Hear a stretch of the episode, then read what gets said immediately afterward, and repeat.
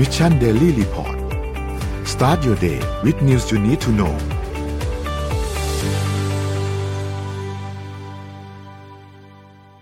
สวัสดีครับยินดีต้อนรับเข้าสู่ Mission Daily Report ประจำวันที่ 23 สิงหาคม 2565 นะครับ วันนี้คุณอยู่กับพวกเรา 3 คนตอน7โมงถึง8โมงเช้า สวัสดีพี่เอ็ม สวัสดีพี่อ้อมครับ สวัสดีสวัสดีค่ะครับ วันนี้วันอังคารนะครับ เดี๋ยวเราไปอัปเดตตัวเลขต่างๆ กันนะครับ ว่ามีอะไรเกิดขึ้นบ้างในช่วง 24 ชั่วโมงที่ผ่านมานะครับ แล้วก็จริงๆวันนี้มีหลายเรื่องที่ต้องพูดคุยกันนะครับเดี๋ยวไปเริ่มต้นที่ตัวเลขการฉีดวัคซีนนะครับ เลขฉีดวัคซีนก็ดูเร็วๆครับ เพราะว่าจริงๆนนคิดว่าตอนนี้คนน่าจะไปฉีดเข็มที่ 4 เข็มที่ 5 กันเยอะแล้ว แต่ว่าตัวรายงานเนี้ยมันยังเป็นตัวเข็มที่ 3 อยู่ นะครับเข็มที่3เพิ่มมาอีกประมาณ 19,000 โดส 45.4%ของประชากร คิดว่าก็แต่ท่านคงไม่ได้สนใจตัวเลขนี้กันมากแล้วล่ะ คิดว่าสัปดาห์นี้สัปดาห์หน้าเราน่าจะ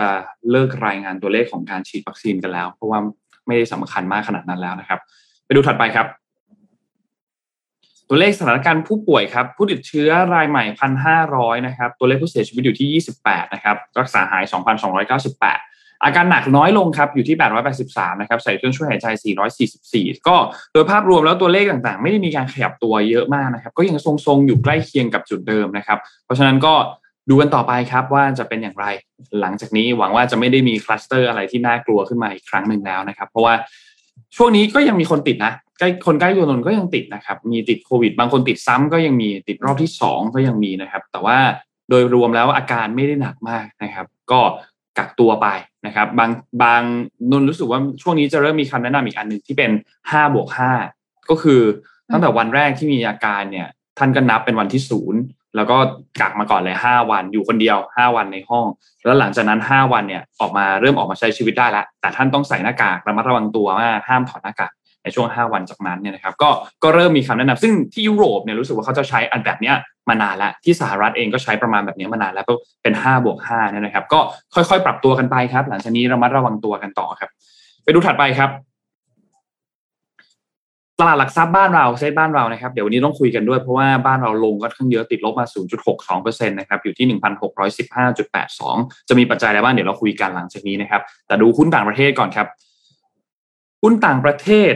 เริ่มต้นกันที่ดาวโจนส์นะครับติดลบ 1.21%นะครับ NASDAQ ติดลบ 1.29% NYSE ติดลบ 1.11%นะครับฟุตซี่100 ติดลบ 0.69%แล้วก็ห่างเสงนะครับติดลบ 0.59%ก็เรียกได้ว่าแดงทั้งกระดานทั้งไทยและเทศเลยนะครับ ไปดูถัดมาครับ ราคาน้ำมันดิบปรับตัวลดลงนะครับ WTI อยู่ที่ 88.40 นะครับ Brent crude oil อยู่ที่ 94.28 นะครับ ก็ทั้งคู่ติดลบประมาณ 2.5-2.6%นะครับ ถัดมาครับ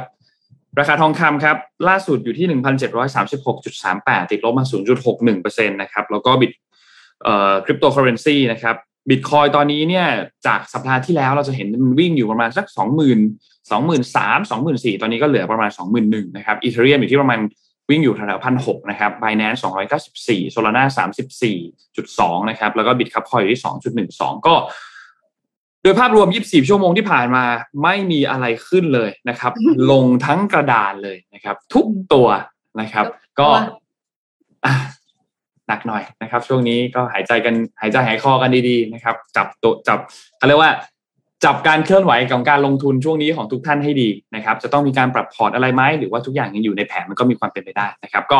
ประมาณนี้ครับสำหรับอัปเดตตัวเลขครับไหนๆเราดูอ๋อพี่เอ็มพูดไม่ก่อนเลยไม่ เอาอ้อมเจอเลย ไม่แค่แค่จะแซวว่า ถ้าใครอยู่บนดอยก็หายใจกันดีๆนะคะ อากาศมันน้อย น่าจะมีคนติดดอยหลายคน อ่าโอเค คราวนี้เนี่ยเราเมื่อกี้เราดูตัวเอ่อตลาด ไม่ว่าจะเป็นคริปโตหรือตลาดอื่นๆ ที่มันติดลบแดงใช่ไหมคะ แต่มาดูตลาดหนึ่งที่น่าสนใจมากๆ คือสายบลิงให้ทีมงานขึ้นรูปมาเลยค่ะ โอ้โหสามวันที่ผ่านมาPink Venomใช่ ตอนนี้ไปร้อยห้าสิบหกล้านวิวแล้ว ซึ่งอ้อมก็คือหนึ่งในนั้นนะคะ ที่คอยเหมือนกัน contribute เหมือนกันสาย Blink นี่คือแบบดีใจมาก ๆ นะ เพราะว่าถ้าถ้าพูดถึง industry เรื่องของ K-POP เนี่ยต้องต้องให้ที่นี่เลยเพราะว่าไม่ว่าจะเป็นเพลง costume หรือแบรนด์ a อมบ s สเดอร์ต่างๆ ที่ที่ประโคมใส่เข้าไปใน MV เนี้ยค่ะ มันค่อนข้างจะ Impact นะคะ และที่สำคัญเลยคือที่เราได้เห็นในในช็อตหนึ่งก็คือได้ใส่เสื้อ แมนเชสเตอร์ยูไนเต็ดอ๋อ ไม่ได้สังเกตคือเจนนี่ได้ใส่เสื้อแบรนด์เอ่อแมนเชสเตอร์ยูไนเต็ดนะคะทำให้มีคนวิพากษ์วิจารณ์ว่าไม่สนใจเลยอีลอนมัสก์มาลงในจะมาลงทุนในแมนเชสเตอร์ การที่เจนได้หน้าสื่อไปเยอะมากกว่านั้น ใช่ใช่ตอนนั้นอะเอ่อการที่เจนนี่ใส่เสื้อแมนเชสเตอร์ยูไนเต็ดนี่คือแบบ impact มากกว่านะอะแต่ว่าคราวนี้เนี่ยอ้อมจะมาพูดในเรื่องของแบรนด์ที่เขาได้ใส่เข้าไปนะคะ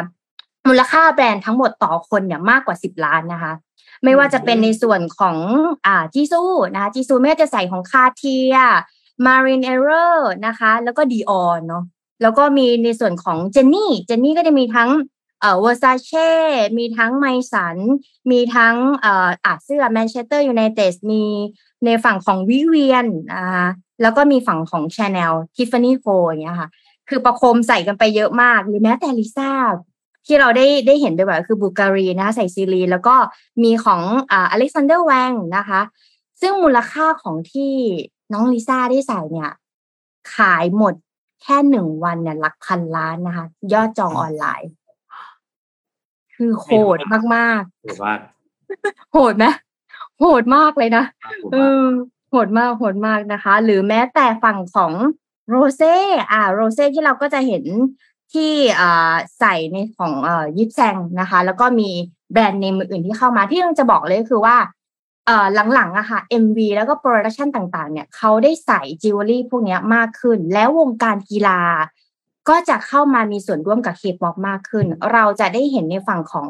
แมนยูนี่แหละที่เริ่มที่จะเข้าไปนะคะ ก็หมายความว่าเคป๊อปกำลังจะขยาย engagement ไปในฝั่งของกีฬา มากขึ้นนะคะ หรือ activity อื่นๆเดี๋ยวเรามาติดตามกันว่าหลังจากนี้จะเป็นยังไงนะคะ แล้วก็มี full version ของอัลบั้มนะคะ แล้วก็ทัวร์คอนเสิร์ตจะมาลุ้นกันว่าจะมาไทยเมื่อไหร่ อันนี้คือแบบสาย BLINK สาย BLINK รอรอติดตามกันดูครับ แต่เมื่อกี้ค่ะพี่อ้อมแอบเปิด พูดถึงแมนเชสเตอร์ยูไนเต็ดมาสักนิด ก็เมื่อคืนนี้นะครับตีสองที่ผ่านมานี้ก็ก็เรียกได้ว่าพลิกโผ นะครับคนเนี่ยคิดกันว่าลิเวอร์พูลน่าจะชนะเมื่อคืนนี้ แม้ว่าทั้งสองฝ่ายเนี่ยทั้งทั้งสองทีมสองนัดแรกที่เตะในพรีเมียร์ลีกมาเนี่ยจะยังหาชัยชนะกันไม่เจอทั้งคู่นะครับแมนยูก็แพ้มาสองนัดติดเลยลิเวอร์พูลเสมอสองนัดติดเลยนะครับแต่ว่าเมื่อคืนนี้เนี่ยก็เป็นทางด้านแมนเชสเตอร์ยูไนเต็ดนะครับที่ชนะไปได้สองสองหนึ่งนะครับแล้วก็ฟอร์มดีฟอร์มดีกว่าลิเวอร์พูลชัดเจนมากเมื่อคืนในช่วงครึ่งแรกมาจนครึ่งหลังครึ่งหลังสักสิบห้านาทีแรกก็ยังเล่นดีกว่านะครับ ก็ยังได้ลูกที่สองมา แต่ว่าหลังจากที่มีการเปลี่ยนตัวมีการอะไรเนี่ยลิเวอร์พูลก็เริ่มเล่นได้ดีขึ้นนะครับ ก็นับเป็นชัยชนะที่สำคัญมากๆ และเป็นชัยชนะนัดแรกในพรีเมียร์ลีกของเอริกเทนฮากด้วย หลังจากที่มาคุมแมนเชสเตอร์ยูไนเต็ดนะครับ ก็ดีใจกับแฟนแมนยูด้วยนะครับ หลังจากที่เจ็บกันมานานนะครับ ฟอร์มเนี่ย ดูดูแมนยูแล้วไม่อยากล้อเลยครับ ก่อนหน้านี้ดูแมนยูแล้วรู้สึกว่า อืมสู้ๆนะ เป็นกำลังใจให้ เป็นกำลังใจให้นะครับ ก็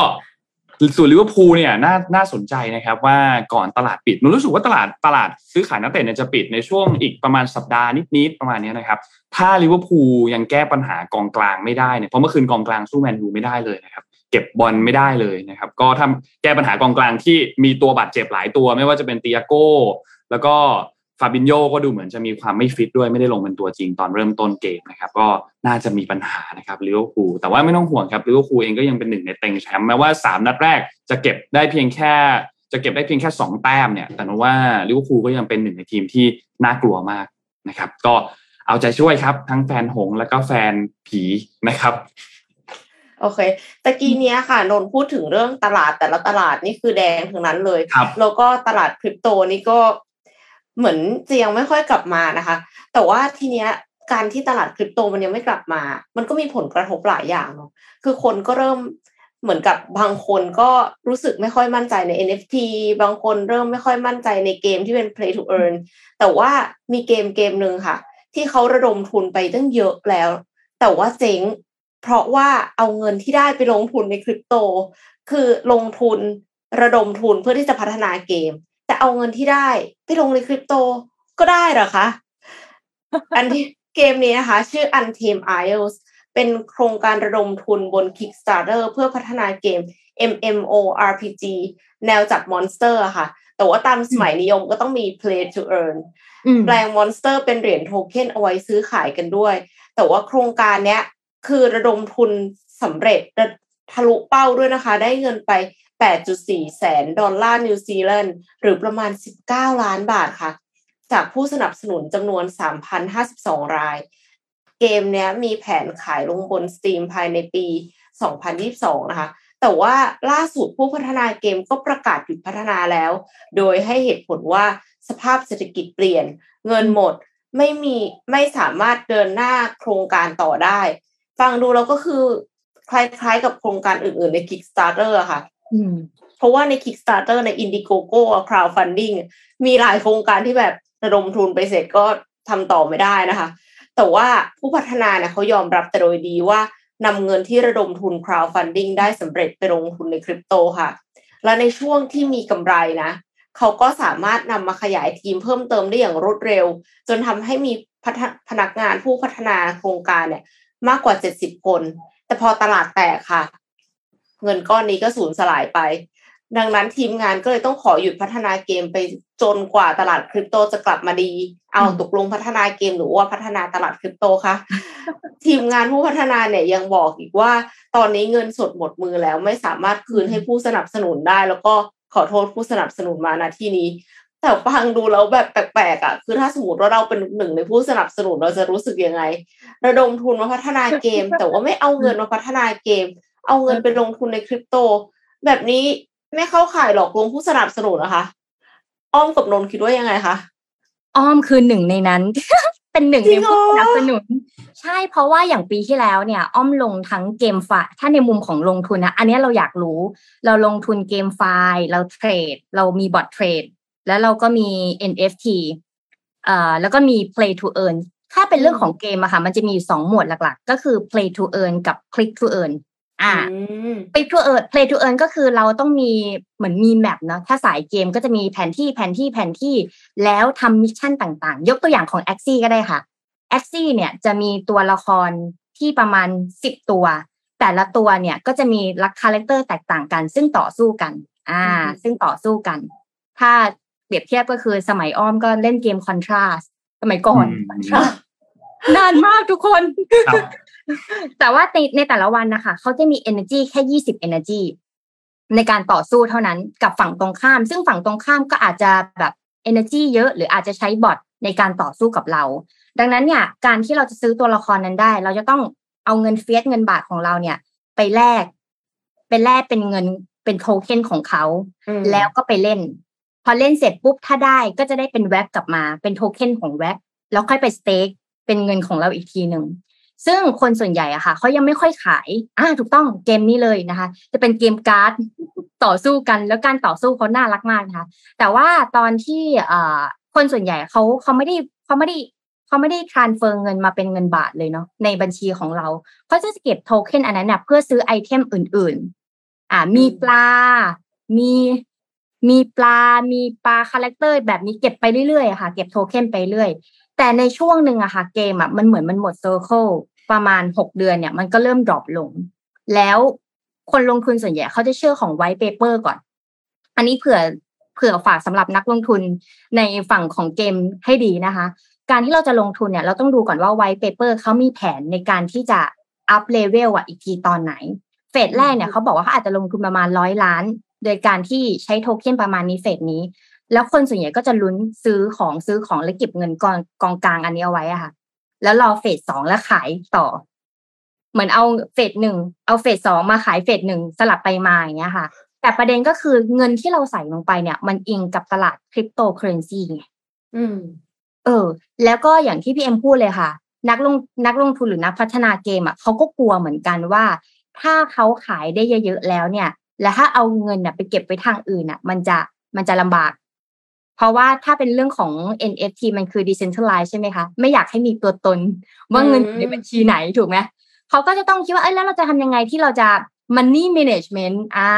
วิธีการ money management ก็คือ ไปลงทุนในบริษัทคริปโตอื่น ๆ หรือเก็บเหรียญคริปโตเอาไว้ แต่พอมันแตกมันก็เป็นแบบนี้แหละค่ะ อ่า อันนี้คือฝั่งของ play to earn นะ แต่ฝั่งของ click to earn คือเราเอาเวลาของเราอะไปแลกในเกมอืม ถ้าเทียบง่ายๆ คือสมัย Ragnarok สมัยก่อนที่ยังไม่ได้ขาย item อะค่ะ เราสร้าง community เราอยู่ในนั้น เราเล่นเกมเราไปเจอเพื่อนอยู่ในนั้นนะคะ แล้วใช้เวลากับมันให้เยอะ จนเราสามารถที่จะไม่ต้องเอาเงินไปซื้อไอเทม แต่เราเอาเวลาของเราเป็นแลกให้ไอเทมของเรามันขยายขึ้นอืมเก่งขึ้นอย่างเงี้ยค่ะดังนั้นเนี่ยในอนาคตคนที่จะพัฒนาเกมจะต้องมีสองอย่างก็คือ play to earn กับ click to earn ในหนึ่งเกม อันนี้บอกสำหรับ ว่าที่ถ้าอยากจะลงทุนในอนาคต อันนี้ก็เจ็บค่ะ เจ็บเจ็บเจ็บไปเยอะโอ้โหแต่ว่าคือมันเป็นวิถีปกติเหรอคะเนี่ย ใช่ค่ะ คืออ้อมแต่ว่าในอนาคตมันจะดีกว่านี้ก็คือมันต้องมี asset back เดี๋ยววันนี้อ้อมก็จะพูดเรื่องนี้เหมือนกันก็คือว่าในเกมแต่ละเกมเนี่ยจะต้องมีสินทรัพย์จริง ๆ ที่ค้ำประกันอยู่ อืมเพื่อไม่ให้มันเกิดโฟโมขึ้น แล้วถ้าเกิดมีปัญหาสามารถยึดสินทรัพย์นั้นเลยนะ คะคือมันมันก็ควรจะเหมือนค่าเงินเนาะอืมนอกจากแบบสหรัฐอเมริกานะที่จะผลิตเท่าไหร่ก็ได้แต่ว่าแบบปกติแล้วค่าเงินมันก็ต้องมีแบบมีทองคำมีเงินสกุลอื่นมา back แต่ว่าในเกมเนี่ย ถ้าสมมติว่ามันไม่มีอะไรมา back เลย โทเค็นอันเนี้ยจริง ๆ แล้วมันจะมีราคาได้ยังไงอะอืมถ้าในตอนนี้ก็จะอิงจากศิลปินชื่อดังเลยอะค่ะอ๋อถ้าเป็นคน no name อะขายยาก คน no name ก็อาจจะแบบขายปุ๊บแล้วก็สร้างกลุ่ม community แล้วก็ปั่น แต่ถ้าเกิดเป็นของจริง ๆ แบบเป็นมีตัวตนจริง ๆ ขายได้ง่ายกว่า ศิลปินระดับโลกเนี้ยค่ะเขาทำแล้วเขาขายได้ง่ายกว่า ครับค่ะพี่อ้อมไปต่อเรื่องนั้นเลยก็ได้ครับบางทีว่าเรื่องมันกำลังเชื่อมกันพอดี NFT หรือแชร์ลูกโซ่ เอาเอาไปเลยฮะ เอาเรื่องของแชร์ลูกโซ่ก่อน อ่าได้ครับ จริงๆแล้ววันนี้เนี่ย ถ้าจะพูดในอ้อมจะเตรียมเช็คลิสต์ดีกว่า ว่าถ้าเราจะลงทุน ในธุรกิจอะไรก็แล้ว แต่เราจะต้องเข้าใจอะไรบ้าง แต่ว่าวันเนี้ยไหนๆที่ที่เราได้ยินข่าวมาช่วงนี้ก็คือ forex 3D ใช่ไหมคะค่ะ forex 3D ที่เขาก็บอกว่าเป็นแชร์ลูกโซ่ถูกไหมคะคราวนี้เนี่ยสิ่งที่มันเกิดขึ้นเลยก็คือว่าการลงทุนทุกอย่างอะมันมีความเสี่ยง แต่ก่อนที่เราจะลงทุนจริงๆอะเราต้องเข้าใจก่อนว่าเป้าหมายของเราอะคืออะไร แล้ว money management ของเราอะคืออะไรสมมติว่าเราอยากจะลงทุนไปสักประมาณเอ่อเราอยากจะได้เดือนหนึ่งประมาณ เงินต้นของเราแสนหนึ่งต่อเดือนเนี่ยเราอยากได้หนึ่งหมื่นบาท นั่นหมายความว่าคือสิบเปอร์เซ็นของเงินต้น แต่ค่ะพอมันเป็นหลักปีเนี่ย คือประมาณเกือบสองเกือบหนึ่งร้อยเปอร์เซ็นในหลักปีถูกไหมคะ ซึ่งมันสูงมากกว่าอืมอัตราการฝากเงินในธนาคารหรือการลงทุนทั่วไป คราวนี้เนี่ยมันก็จะมีธุรกิจหลาย ๆ ธุรกิจที่จะโน้มน้าวให้เราอะลงทุน จริง ๆ แล้วธุรกิจธุรกิจที่ดีมันก็มีนะคะ ในฝั่งของแชร์ลูกโซ่ อย่างเช่น ธุรกิจ MLM ธุรกิจที่มีสินค้า ธุรกิจที่มีเครือข่าย ธุรกิจที่มีดาวไลน์แม้แต่ตัวอ้อมเองอ้อมก็เคยทำธุรกิจ MLM ด้วยเหมือนกัน แต่แชร์ลูกโซ่จะต่างจากตรงที่ข้อแรกเขาเนี่ยจะเน้นลงทุนน้อยแต่ผลตอบแทนสูง เช่น สมมติว่า ออมเงินได้กำไร รายวันออมเงินได้กำไร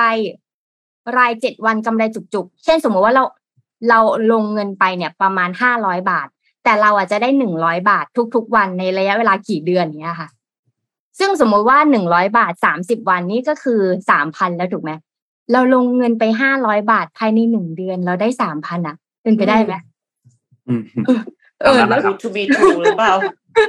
เออ มันก็ยากเหมือนกันนะ หรือแบบบางคนบอกว่าลงทุนในคริปโตเคอเรนซีการันตีผลตอบแทนทุกเดือน อันเนี้ยก็เป็นสิ่งที่กรต ไม่อยากให้เกิดขึ้นเหมือนกันนะเวลาที่เราจะทำเหรียญเหรียญหนึ่งขึ้นมาเนี่ย แล้วเราจะเอาไปขายอย่างเงี้ยค่ะ การที่เราคอมมิตว่าทุก ๆ เดือน เราสามารถได้รีเทิร์นประมาณนี้ อันเนี้ยอาจจะเสี่ยงสักนิดนึงเพราะว่าถ้าเกิดไม่ไม่ได้ มันก็จะเหมือนที่พี่เอ็มบอกเมื่อกี้ค่ะ แล้วผู้เอ่อผู้พัฒนาบอกว่าไปต่อไม่ได้แล้ว ต่างประเทศอาจจะโอเคนะแต่ในประเทศไทยยังไม่ได้นะคะอืมอันเนี้ย เราก็จะเคยเห็นกรณีเช่น แชร์แม่ชะมอยที่ผู้ตกเป็นเหยื่อเนี่ยรวมประมาณ 4,400 คน แล้วก็มูลค่าความเสียหายอยู่ที่ 1,396 ล้านบาท กรณีนี้เนี่ยมีการช่วยออมเงินชวนเชิญชวนออมเงินน่ะดอกเบี้ยสูงผ่านโซเชียลมีเดียต่างๆนะคะ และสุดท้ายแล้วว่าคนที่เอาเงินไปลงทุนต่อให้เกิดคดีความแบบนี้เขาก็ไม่ได้เงินคืนด้วยเหมือนกัน ปัญหาก็คือต่อให้เกิดคดีความมีการจับกลุ่มเกิดขึ้น เราก็ไม่ได้เงินคืนเนี่ย ข้อต่อมาค่ะ ข้อที่สองเลยคือ เมื่อกี้ก็บอกว่าลงทุนน้อยแต่ได้เงินมากเนาะข้อที่สองเลยคือเชียร์ให้ลงทุนมาก ๆ โดยไม่มีการคำนึงถึงความเสี่ยง ลงเลย เอาเลย เดี๋ยวแป๊บเดียวเดี๋ยวมันได้โอ้โห เราอะเคยทำมาแล้วเรารู้แล้วก็เลยมีการเชิญชวนแบบนี้เกิดขึ้นนะหรือมีการแต่ส่วนใหญ่ปกติแล้วแชร์เนี่ย มันจะเราไม่ค่อยเชื่อง่ายบนโลกออนไลน์นะแต่เราจะเชื่อง่ายจากคนใกล้ตัว จริงอ๋อใช่ใช่ใช่ต้องเป็นคนรู้จักคนที่เราไว้ใจ เออแล้วแล้วเขาก็จะใช้ข้อสองนี่แหละเชียร์มาเลยโอ้โหไม่ต้องคิดอะไรมาก เราคนกันเองเรารู้จักกันมานานเราเรารู้จักกันมาปีกี่ปีแล้ว ถ้าน้องโดนพี่ก็โดนด้วย คุณคุณไหมคะคำนี้ คุณนะคะๆเคยได้ยินคำพูดแบบนี้ครับ คุณมากคุณใช่ไหมอ่านะแล้วต่อมาเลยคือข้อที่สามเน้นหาเครือข่ายเพื่อให้เงินเพิ่มขึ้นและชักชวนคนอื่นมาลงทุนได้ อันเนี้ยมีสองกรณี กรณีแรกก็คือสมมติว่า อ่า น้องนนท์น้องนนท์ไม่มีเงินใช่ไหมในการลงทุนไม่เป็นไร น้องนนท์ไปหาเพื่อนมาสักสิบคนสิอืมแต่ให้เขาว่าซื้อยอดแบบนี้ น้องนนท์อาจจะได้โทเค็นหรือยอดได้ฟรีโดยที่น้องนนท์ไม่ต้องจ่ายตังค์เลยอืมนี่คือแบบที่หนึ่งอ่า แบบที่สองเลยก็คือ เวลาที่เราลงทุนไปแล้ว และเราอะอยากได้เงินเพิ่ม ให้เราอะหาคนมาต่อเรื่อยครับๆแล้วเราก็จะใช้วิธีเดียวกัน เพราะเราต้องไปหาใครก็ต้องไปหาเพื่อนเรา คนที่รู้จักเราคนที่สนิทกับเราถูกไหมเราก็จะโน้มน้าวด้วยวิธีนี้นะคะ ซึ่งวิธีนี้เนี่ยมันก็ทำให้เราทั้งเอ่อเสียเงินเสียเวลาและบางทีเสียความรู้สึกด้วยจากคนใกล้ตัวของเรา อ่านะข้อที่สี่มีการหว่านล้อมกดดันให้รีบตัดสินใจ สมมติว่าเราบอกว่าเฮ้ยวันนี้วิธีการลงทุนมันดีมากเลยอะ่ะงั้นเอาเลยไหมอืมฝั่งตรงข้ามของเราบอกว่า ขอปรึกษาที่บ้านก่อนอืมการที่ปรึกษาที่บ้านก่อนเนี่ย รู้แล้วว่าถ้าเขาออกไปนี่คือหลุดปกติแล้วในการทำธุรกิจเครือข่ายหรือ MLM หรือแชร์ลูกโซ่อะค่ะ เขาจะมีทริคเทคนิคในการปิดการขายด้วยนะ อันนี้บอกเลย ถ้าสมมุติว่าสามภายในหนึ่งชั่วโมง เราต้องทำให้เขาปิดทางที่ดีคือวันนั้นให้ปิดการขายให้ได้สองภายในยี่สิบสี่ชั่วโมง follow ให้เขาปิดการขายก็ได้ ให้ได้สามถ้าไม่ไม่ปิด อีกสามวันต่อมา follow อีกทีหนึ่งนะคะ แล้วถ้าเกิดไม่มาในรอบนี้เนี่ย หายไปเลยสามเดือนแล้วกลับไป follow ใหม่อ่าอ่าอันนี้คือเทคนิคอย่าไปเข้าตื้อถี่ๆว่างั้นอย่าตื้อทีทีอะไม่เป็นไร ไม่เป็นไรถ้ายังไม่สนใจตอนนี้เดี๋ยวกลับมาใหม่อะไรอย่างเงี้ยค่ะ เพราะฉะนั้นเนี่ยอะไรที่ถ้าเราอยู่ในสถานการณ์ ถ้าเราไปที่ช็อปแล้วมันเกิดแบบเหมือนมีช็อป DC แล้วมีคนเยอะๆมากมายเนี่ย โอกาสที่เราจะปิด การขายอะเยอะมาก มากกว่าการที่เราไปหาลูกค้าที่บ้านด้วยซ้ำเพราะเนี่ยคนส่วนใหญ่จะชอบให้มาที่ช็อป DC แล้วก็ปิดการขายได้ง่ายกว่า แต่สิ่งหนึ่งที่ต้องระวังเลยคือ ถ้าเขาหวานล้อมมากๆ และกดดันให้รีบตัดสินใจอะอันเนี้ยต้องระวังแต่จริงๆแล้วสามข้อแรกก็ระวังระดับหนึ่งแล้วนะข้อที่สี่คือไม่ต้องพูดเลยยิ่งข้อแรกคือลงทุนสมมติว่าลงทุนห้าร้อยสิ้นเดือนได้สามพันอันนี้คือน่ากลัวมากนะคะ ข้อที่ห้ามีการอ้างว่า คนมีชื่อเสียงอะมาร่วมลงทุน อืมมีภาพใช่ไหมส่วนใหญ่ก็เป็นภาพใน Facebook หรือว่าภาพใน IG ที่สามารถแคปมาได้ถูกไหมคะแต่เอาหลักตามความเป็นจริงแล้วอะเราควรจะต้องไปเขาเรียกว่าอะไรอะดิจิ t a ล l ิ t า r a c y กับเฟก e นิวระดับหนึ่งอะในการเช็คว่าคนคนนั้นนะเขาจะมาลงทุนในธุรกิจนี้จริงๆเหรอ ซึ่งถ้าสมมติว่าเป็นอ้อมเนี่ยอ้อมจะทำหรือลงทุนเนี่ยอ้อมจะโทรไปหาคนนั้นเลยนะว่าได้ลงทุนตัวนี้จริงไหมอืมอืม ถ้าเราเป็นการป้องกันเรา ถ้าเราเป็นคนรู้จักของเราอะนะแต่ว่าถ้าเกิดเป็นคนที่มีชื่อเสียงมากๆเราก็ต้องมีการเช็คแบบไปส่องใน Facebook ไปส่องใน IG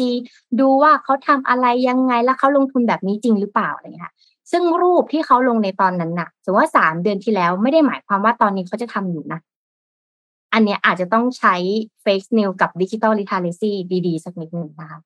แล้วก็ข้อที่หกสำคัญมาก ๆ เลยคือ ตรวจสอบไม่ได้ ไม่มีหน่วยงานรองรับ อืม ถ้าสมมติว่าเป็นบริษัทเครือข่ายหรือที่มีสินค้าและบริการขายและมีดาวไลน์ค่ะพวกนี้เขาจะมีสินค้ารองรับอยู่แล้วไงคะมีการจดทะเบียน จดสินถ้าเป็นอาหารเสริมก็จะมีการจดออยถ้าเป็นเครื่องสำอางก็คือเลขจดแจ้ง มีการจดทะเบียนบริษัทเกิดขึ้น ติดตามได้แล้วการจดทะเบียนบริษัทเนี่ยเขาสามารถติดตามได้ว่าใครเป็นผู้ถือหุ้น นามผู้ถือหุ้นกี่เปอร์เซ็นต์อย่างเนี่ยค่ะ อันเนี้ยสามารถที่จะเช็คได้ แต่ถ้าเช็คให้ดีก็คือไปเช็คโปรไฟล์อ่าครับ ไปส่องก่อน ไปส่องก่อนแล้วก็ดูว่าใครที่อยู่ข้างเราเขาเคยลงทุนไปบ้างแล้ว จริงแล้วเอาว่าการลงทุนทุกอย่างมันก็ดีแหละ แต่ว่าเราต้อง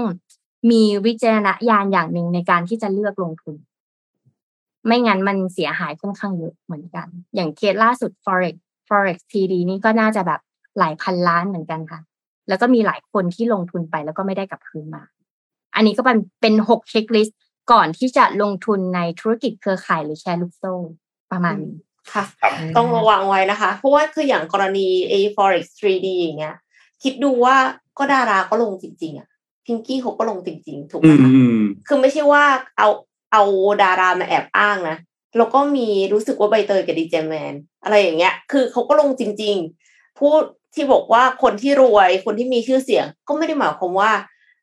ถึงเขาจะลงจริง ๆ แล้วมันจะดี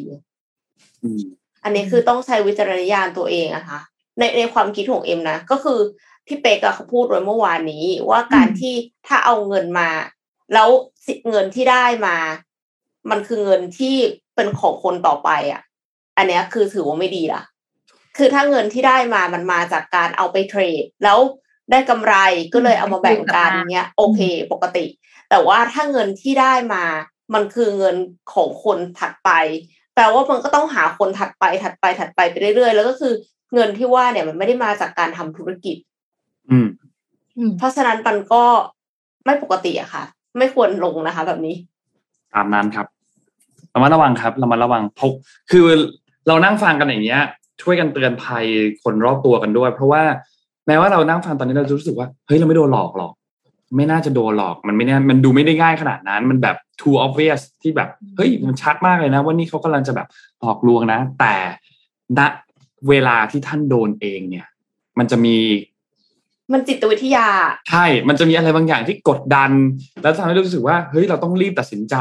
แล้วถ้าเราพลาดอันนี้ไปเนี่ย มันจะแบบเฮ้ยโอ้โหถ้าเราพลาดอันนี้ไปนี่ชีวิตเราจะ เราจะไม่สามารถจะเปลี่ยนแปลงได้เลยนะอะไรเงี้ยมันมันมันน่ากลัวครับ มันน่ากลัวกว่าที่ทุกท่านคิดครับ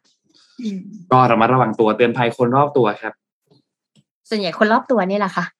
ใช่ครับถ้าคนที่เราไม่รู้จักเราจะไม่ค่อย เราจะไม่ค่อยเลยแต่ว่าคนรอบตัวเรานี่แหละที่ที่จะที่จะรับเอฟเฟกต์มากที่สุด อันนี้ครับเห็นด้วยครับ อะน้องพามาดูต่อครับ วันนี้ตลาดหุ้นอย่างที่เห็นครับว่ามันร่วงหมดเลยนะครับ แต่ว่าเราไปดูที่ไปเน้นที่ของบ้านเราที่หุ้นไทยบ้านเราเนี่ยนะครับ ซึ่งเราจะเชื่อมโยงกันหลายข่าวเลย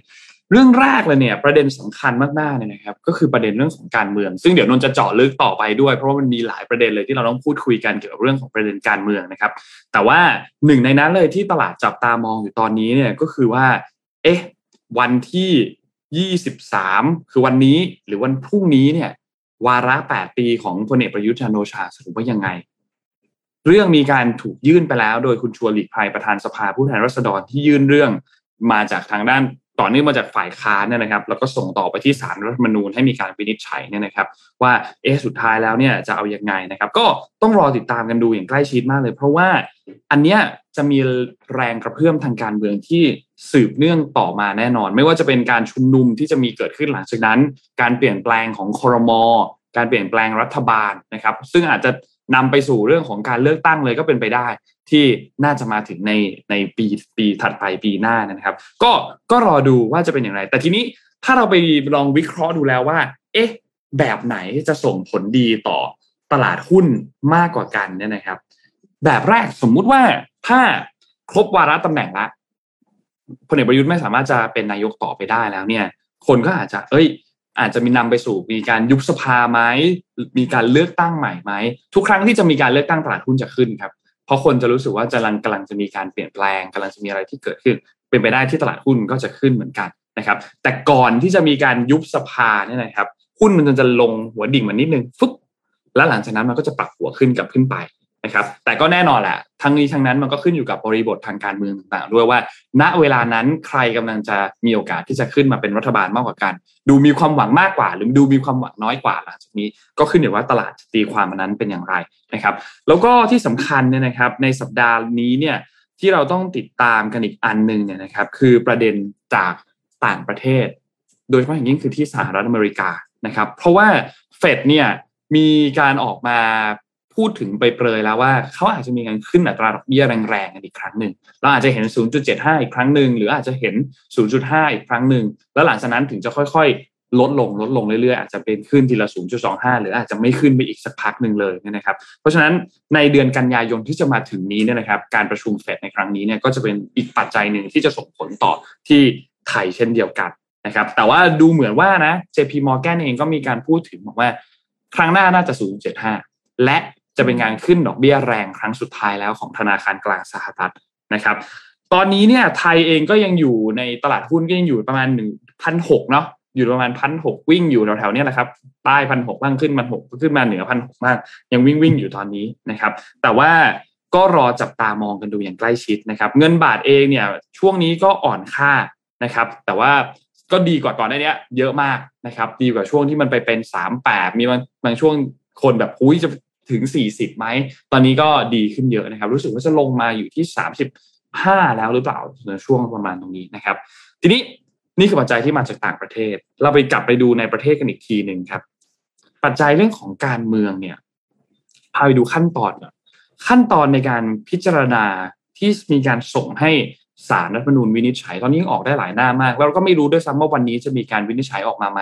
และสารรัฐมนูญจะมีการตีความรวดเร็วมากน้อยแค่ไหน นะครับแต่ขั้นตอนที่หนึ่งเนี่ยผ่านไปแล้วคุณชวนหลีกภัยส่งเรื่องไปที่สารรัฐมนูญเรียบร้อยแล้วนะครับ ถัดมาเนี่ยก็จะต้องมีการงานเอกสารต่างๆ ว่าจะมีการรับคำร้องไหมหรือไม่รับคำร้องเนี่ยนะครับ ซึ่งปกติแล้วเนี่ยจะมีกรณีถ้าสมมติว่ารับคำร้องเนี่ยก็จะมีเวลาประมาณ 5 วันในการที่จะตรวจมีคำสั่งต่างๆ เพื่อรับคำร้องให้พิจารณาเรื่องนี้มาวินิจฉัย แต่ถ้า ไม่รับคำร้องเนี่ยนะครับ ก็จะเป็นอีกอีกเคสหนึ่งนะครับ ซึ่งคดีนี้เนี่ยดูจะเป็นคดีที่มีความสำคัญแบบจำเป็นเร่งด่วนนะครับ ก็คือเป็นเรื่องวาระ8ปีนะครับสารรัฐธรรมนูญเนี่ยอาจจะต้องมีการรับคำร้องอย่างเร็วไหมเพื่อที่จะพิจารณาเรื่องนี้ เพราะว่าเดทไลน์เนี่ยมันใกล้เคียงมากนะครับ ถ้าทุกท่านรู้คือทุกคนรู้อยู่แล้ว ว่ามันกำลังจะครบวาระแปดปีนะครับ แต่เรื่องมันเพิ่งมามีความแบบ ดุเดือด มีความรุนแรงคนให้ความสนใจกันเยอะ ฝ่ายค้านเพิ่งจะมาเล่นเรื่องนี้กันในช่วงปลายๆเนี้ยก็ก็คิดว่าคงมีนัยยะทางการเมืองหลายอย่างอยู่เหมือนกันนะครับ ซึ่งรัฐธรรมนูญเนี่ยไม่ได้มีการกำหนดกรอบในการพิจารณาคดีแบบนี้ไว้นะครับ นั่นหมายความว่าจะดึงยื้อต่อไปอีกนานเท่าไหร่ก็ทำได้ ไม่ได้มีการกำหนดกรอบไว้ แต่ถ้าดึงยื้อต่อไปแล้วสุดท้ายศาลรัฐธรรมนูญตัดสินมาว่า สิ้นสุดวาระแล้ว ตั้งแต่วันที่ 23 20วัน23 24 นั่นหมายความว่าคำสั่งของพลเอกประยุทธ์หลังจากวันนั้นเนี่ย แม้ว่าศาลรัฐธรรมนูญจะยังไม่ตัดสินเนี่ย หมายความว่าคำสั่งนั้นมีผลไหมหรือไม่มีผลยังไงนะครับ เพราะว่าท่านควรจะหมดอำนาจในตำแหน่งนายกรัฐมนตรีไปตั้งแต่วันนั้นแล้วนะครับ เพราะฉะนั้นการพิจารณาคดีอันนี้เนี่ยโดยสรุปแล้วเนี่ยนะครับ เป็นคดีที่เป็นปัญหาทางข้อกฎหมาย เพราะฉะนั้นไม่จำเป็นที่จะต้องมีการไปสืบพยานไม่ต้องไปไป ไปสอบปากคำไปหาหลักฐานจากพยาน ไม่ต้องมีก็ไม่ต้องมีการไต่สวนนะครับ มันจะเหลือเพียงแค่ขั้นตอนที่เกี่ยวข้องกับการพิจารณาในตัวข้อกฎหมายเท่านั้นนะครับ เพราะฉะนั้นเราก็คาดกันว่าระยะเวลาในการพิจารณาคดีหลังจากนี้เนี่ยจะค่อนข้างเร็วนะครับ ทีนี้สิ่งที่ตามมาในเรื่องการพิจารณาเรื่องนี้เนี่ยมันก็จะเป็นเรื่องเกี่ยวข้องกับการชุมนุมนะครับ การชุมนุมในวันที่ 23 ในวันที่ 24 นี้เนี่ยจะมีพื้นที่การชุมนุมหลายจุดเลยนะครับ แล้วก็คาดว่าเส้นทางที่จะได้รับผลกระทบเนี่ยไม่ว่าจะเป็นถนนพิษณุโลก ถนนพระราม 5 ถนนลูกหลวง ถนนราชดำเนินนอกนะครับ ก็น่าจะได้รับผลกระทบหมดเลยนะครับ เพราะว่าก็จะมีการปิดพื้นที่ไม่ว่าจะเป็นรอบทำเนียบรัฐบาล อนุสาวรีย์ประชาธิปไตยลานคนเมืองนะครับ เพราะว่ามีการประกาศรวมตัวของผู้ชุมนุมในช่วงวันที่ 23-24 แล้วนะครับ แต่ว่าเมื่อวานนี้เนี่ยทางผู้ว่านะครับคุณชัดชาติเนี่ยก็บอกว่าไม่ให้ค้างนะครับ คือต้องต้องเครื่องต้องห้ามค้างอะพื้นที่บริเวณตรงนั้นนะครับ ก็แกนนำม็อบเองก็ดูเหมือนว่าโอเคไม่ค้างก็ไม่ค้างนะครับในพื้นที่บริเวณลานคนเมือง แต่เหมือนว่าจะไปอยู่ที่บริเวณทำเนียบรัฐบาลแทน นะครับ ก็รอติดตามกันดูครับสำหรับสองช่วงวันสองวันนี้ที่จะมีการชุมนุมเนี่ยนะครับ คิดว่าสถานการณ์ทางการเมืองเนี่ยน่าจะดุเดือดแน่นอนนะครับ แล้วก็ล่าสุดที่มีการเครือข่ายนักวิชาการเสียงประชาชนจาก 8 มหาวิทยาลัย เขาทำร่วมมือกับทีวีดิจิตอลแล้วก็สื่อออนไลน์เนี่ยนะครับ มีการโหวตเสียงของประชาชนรอบที่สองแล้วเกี่ยวกับประเด็นว่าแปดปีนายกเนี่ยได้ไหมคิดกันว่ายังไง ประชาชนคิดว่ายังไงนะครับ โดยที่ โทรศัพท์มือถือหนึ่งเครื่องหนึ่งเลขหมายจะโหวตได้เพียงแค่หนึ่งครั้งเท่านั้นเขาโหวตกันตั้งแต่วันที่ 20 ถึง 21 สิงหาคมที่ผ่านมานะครับ ก็สุดท้ายแล้วเนี่ยมีการโหวตกันประมาณ 3 7 4 0 0 0โหวตนะครับ ก็แบ่งเป็นเนี่ยนะครับ ผลโหวตเนี่ยนะครับ ไม่ควรดำรงตำแหน่งต่อ ไม่ควรดำรงตำแหน่งนายกต่อ 8 ปีเนี่ยคิดเป็น 93.17%และควรดำรงตำแหน่งนายกต่อคิดเป็น 6.83%ก็ค่อนข้าง ต่างกันชัดเจนนะครับ แต่ว่าผลโหวตนี้ไม่มีผลทางกฎหมายใดๆนะครับ เป็นเพียงแค่การทำโพจากเสียงประชาชนเท่านั้นที่มีการร่วมมือของสื่อแล้วก็มหาวิทยาลัยนะครับ ก็ประมาณนี้ครับสถานการณ์การเมืองในช่วงสัปดาห์นี้รอติดตามกันดูครับ ค่ะ ก็สถานการณ์การเมืองตอนนี้เนี่ยก็อาจจะทำให้แต่ละคนเนี่ยทำสีหน้าไม่เหมือนกันไปนะคะ คือบางคนตกใจ บางคนดีใจเฉบางคนยโล่งใจ บางคนเฉยๆอะบางไม่ครู้นเหมือนชินกันชาไปแล้ว ชินชาๆอืม ก็อาจจะไม่เปลี่ยนสีหน้านะคะ ในกรณีนั้น อ่า แต่ว่าสีหน้าของคนเราเนี่ย มันก็มันก็คือแตกต่างกันแล้วแต่อารมณ์ แต่สีหน้าของหุ่นยนต์ล่ะคะหุ่นยนต์เนี่ยเออเดี๋ยวนี้กลายเป็นว่าเขามีสีหน้าแล้วนะคะอ้อมกับนนท์น่าสนใจ อเมริกาค่ะ หุ่นยนต์ฮิวแมนนอยเคยเห็นใช่ไหมคะ ตัวเนี้ยจริงๆมันดังมากเลยนะ คุณคุณคุณทุนครับ อ่า ชื่ออเมริกาค่ะเพิ่งเคยเห็นผู้ชายเนี่ยนะ อ๋อโอเค คือจริงๆก็ไม่เชิงไม่รู้ว่าเป็นผู้หญิงหรือผู้ชายนะชื่ออเมริกาเนี่ย แต่ว่าเอาเป็นว่าเขาไม่ได้มีผมเหมือนกันเนาะอืมเป็นหุ่นยนต์ที่มีลักษณะออกแบบให้คล้ายกับมนุษย์ ได้รับการออกแบบโดยบริษัท Engineer Arts หรือว่าบริษัทเทคโนโลยีหุ่นยนต์สัญชาติอังกฤษที่มีเป้าหมายในการออกแบบและพัฒนาหุ่นยนต์ humanoid ให้แสดงสีหน้าได้คล้ายกับมนุษย์มากที่สุดค่ะ โดยอาศัยระบบปัญญาประดิษฐ์ AI ทำให้ปัจจุบัน อเมริกาเนี่ยได้รับได้ชื่อว่าเป็นหุ่นยนต์ฮิวแมนนอยที่ล้ำสมัยที่สุดในยุคนี้ และหลายครั้งนับตั้งแต่การเปิดตัวการตอบสนองของหุ่นยนต์อเมริกา ก็สร้างความตื่นตะลึงให้กับผู้คนค่ะ อย่างเช่นตอนแสดงสีหน้าและตอบสนองจากการสัมผัสจากมนุษย์ที่พยายามจะเอามือไปแตะแตะอืมจมูกอะ่ะมันก็แบบเหมือนกับว่าตกใจอะไรเงี้ย เหมือนคนที่กำลังจะถูกมันแตะจจริมูงกๆ อืม แล้วก็ล่าสุดค่ะ อเมริกาเนี่ย สามารถแสดงสีหน้าเรียนแบบมนุษย์ได้สมจริงกว่าเดิมอีกค่ะ เนื่องจากทีมพัฒนาได้ทำการติดตั้งอุปกรณ์ สร้างการเคลื่อนไหวใหม่อีก 12 ตัวบนหน้าของหุ่นยนต์ คือติดต่อติดเพิ่มเข้าไปอีกเหมือนมีกล้ามเนื้อ มัดเล็กใส่เข้าไปอีกบนหน้าค่ะ แล้วก็ฝึกให้ AI ของหุ่นยนต์เนี่ย ใช้อุปกรณ์สร้างการเคลื่อนไหวดังกล่าว ซ้ำๆซ้ำๆคล้ายกับการฝึกเด็กเล็กให้ใช้มัดกล้ามเนื้อค่ะ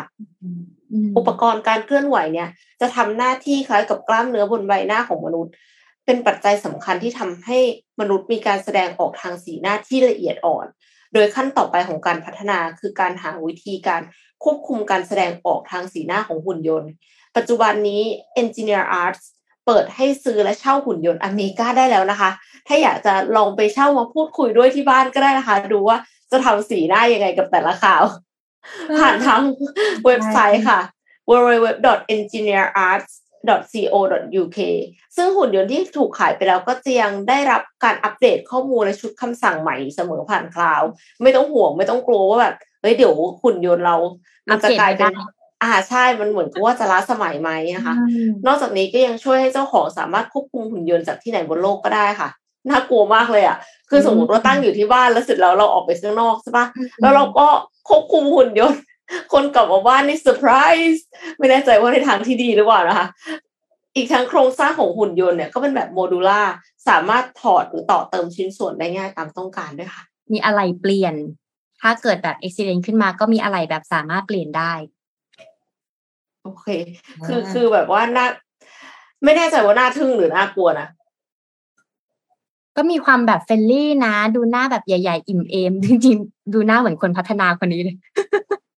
แรงหน้าคล้ายๆกันแบบเดียวกันเลย อันนี้น่าสนใจค่ะ เพราะว่าปกติแล้วหุ่นยนต์เขาจะ